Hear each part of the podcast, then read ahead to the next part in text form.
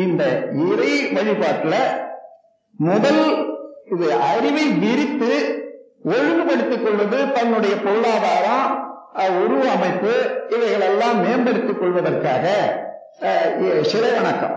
அதற்கு மேலாக அறிவை அறிந்து பிறவியை முடித்து தன்னை முழுமையாக்கிக் கொள்வதற்காக அகத்தவம் என்பது வேண்டும். அகத்தவத்தின் மூலமாக உணர்வது என்ன?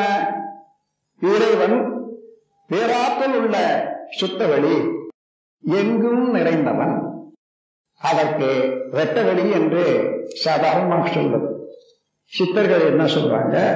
வெட்ட வெளிதன்மை மெய்யென்று இருப்போர்க்கு பட்டயம் எதுக்கடி இந்த வெட்ட வெளிதான் மெய்ப்பொருள் என்று உணர்ந்து அது இருந்து இயக்கம் தோன்றிய அணுவாக அணுக்கள் கூடிய பல்வேறு இயக்கங்களாக உள்ள இந்த பிரபஞ்சத்தை உணர்ந்தவன் அவன் எங்க போய் ஒரு பட்டம் தர முடியும்?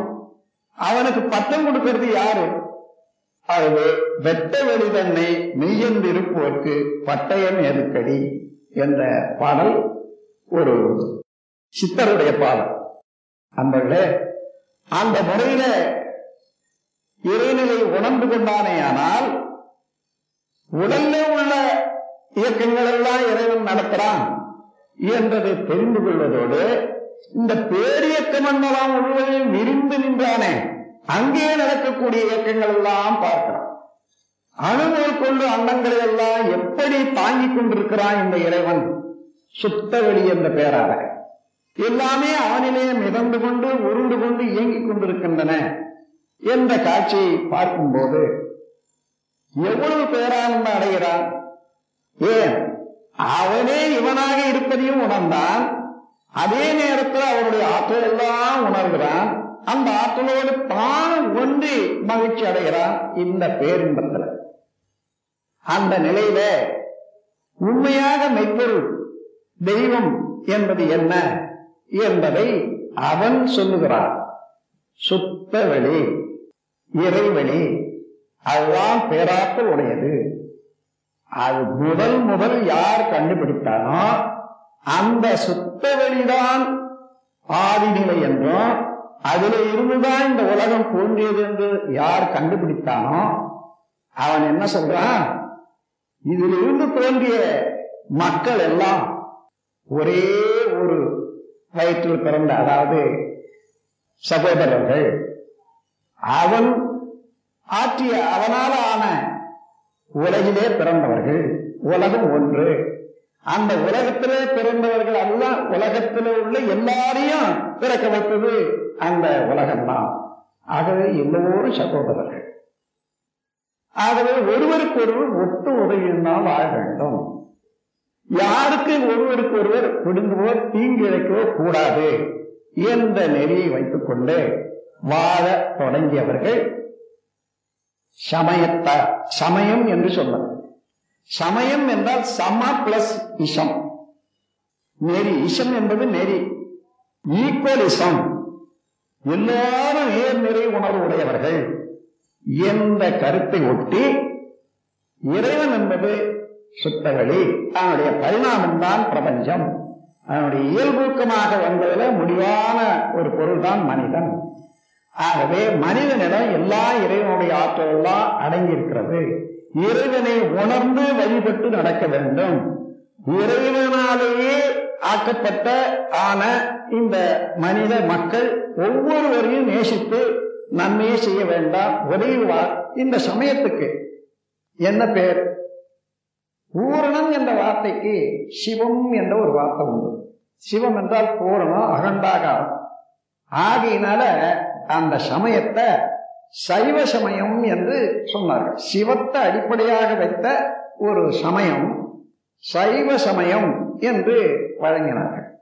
காலம் சென்றது அப்படியானா அந்த சுத்த வெளியில இருந்து இந்த உலகை எப்படி உண்டாச்சு என்ற சிந்தனை பிற்காலத்தில் வந்தபோது அந்த சிந்தனையிலே கண்டுபிடித்தது இறைநிலையிலே இருந்து அறிவும் விரைவும் அடங்கி இருந்தன அதில் இருந்து எழுந்தது விண் என்ற நுண்துகள் சக்தி. அந்த சக்தியின் திணிவுதான் பிரபஞ்சம் என்ற கருத்தை கொண்டார்கள். எந்த பொருளை எடுத்தாலும் அந்த விண் என்ற நுண்துகளின் கூட்டே தவிர வேறொன்றும் இல்லை. இறைவனுடைய ஆற்றலெல்லாம் அந்த நுண்துகளாக உள்ள விண்ணுக்கு உண்டு. அது ஆனால் உள்ளும் இருக்கிறது உடலாக இருக்கிறது உயிராக இருக்கிறது உயிருக்குள்ளாக உள்ள அதனுடைய அலையே காந்தமாக இருக்கிறது எங்கும் இருக்கிறது எல்லாருமாக இருக்கிறது என்ற போது இதை சக்தி என்று கொண்டு சாக்த சமயம் என்று வந்தது. சக்தி வழிபாடு. ஏனென்றால் பூரணமான பொருளை மனதில் நினைக்க முடியாதவர்களுக்கு சக்தி என்பது காணும் பொருளாகவே காட்சியளிக்கக்கூடியதை வச்சு இதையே எடுத்துக்கொண்டவர்கள் சாத்த சமயம். இந்த சக்தி வழிபாடு தெரிகிற போது எல்லாமே சக்தியினால இணைந்ததுதான். எல்லாமே சக்தி தான் ஆகவே நாம் அனைவரும் சகோதரர்கள் ஒன்றுபட்டு வாழ்வோம். என்ற சமய நெறி சாக்த வழிபாடு. சாக்த நெறி. சக்தியில இருந்து வந்த வார்த்தை தான் சாக்தம் சாக்த சமயம். சைவ சமயம் முதல்ல தோன்றியது சாக்த சமயம் இரண்டாவது தோன்றியது. அதன் பிறகு இன்னும் காலம் செல்ல செல்ல. இந்த நுண்ணிய விண்துகள் எப்படி இயங்குகிறது அதனுடைய இயக்கத்தொடராக பிரபஞ்ச பரிணாமம் எப்படி ஏற்பட்டது என்ற ஆராய்ச்சியில அந்த தத்துவ ஞானிகள் எல்லாம் கண்டுபிடித்த போது நுண்ணிய இயக்கத்தோடான விண் தன்னைத்தானே விரைவாக சுற்றி கொண்டிருக்கிறது. ஒன்றோடு ஒன்று சேர்ந்து உரைக்கும் போது சப்தம் என்பது உண்டாகும் நுண்ணிய பொருளான அந்த நுண்ணணுவுக்கு பரமாணுவுக்கு இரண்டு ஆற்றல்கள் உண்டு. ஒன்று சுழண்டு கொண்டே இருக்கிறது சக்கரத்தை போல இன்னொன்று ஒலித்து கொண்டே இருக்கிறது மோதல்னால அதுல உள்ள ஆற்றல். இப்போ வழிபடுபவர்கள் ஒரு உருவம் வேண்டுமே. இந்த உருவத்தை இந்த இடத்துல ஏற்படுத்திக் கொண்டார்கள். என்ன உருவம்? ஒலிக்கு சங்கு சுழலுக்கு சக்கரம். இந்த சங்கு சக்கரம் இரண்டையும் கொடுத்து ஒரு உருவத்தை ஏற்படுத்தி இது மகாவிஷ்ணு. உலகத்தை காத்து ஆக்கி காத்து வரக்கூடிய மகாவிஷ்ணு. வைணவ சமயம். அதுதான் வைணவ சமயம் என்று கூறப்படுகிறது. சைவம் சாக்தம் வைணவம். அந்த வைணவ சமயத்தின் கீழே இந்த சங்கு சக்கரமும் ஆக உள்ள அந்த சுத்த விண். எங்கு உள்ளது எல்லாமாக இருக்கிறது என்றதான் அர்த்தம் அதை தாண்டி போனா இறைவன் தான். அதை ஒரு ஆழ்வார் எவ்வளவு தெளிவா சொல்றார் பாருங்க. ஆழ்ந்து அகன்று ஓங்கி உயர்ந்த முடிவில் பெரும் பாழையோ.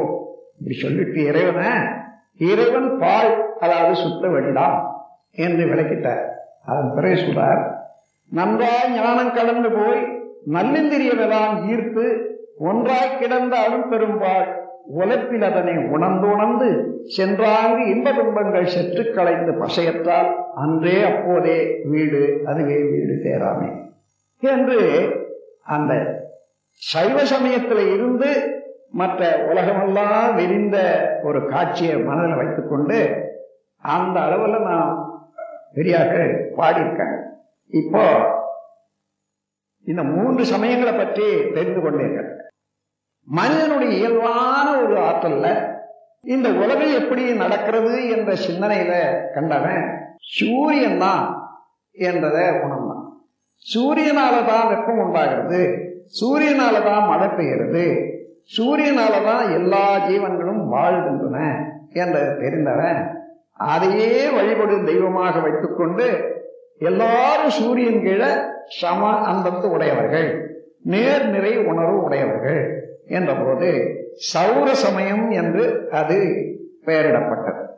நம் கடமை அறவாழ்வின்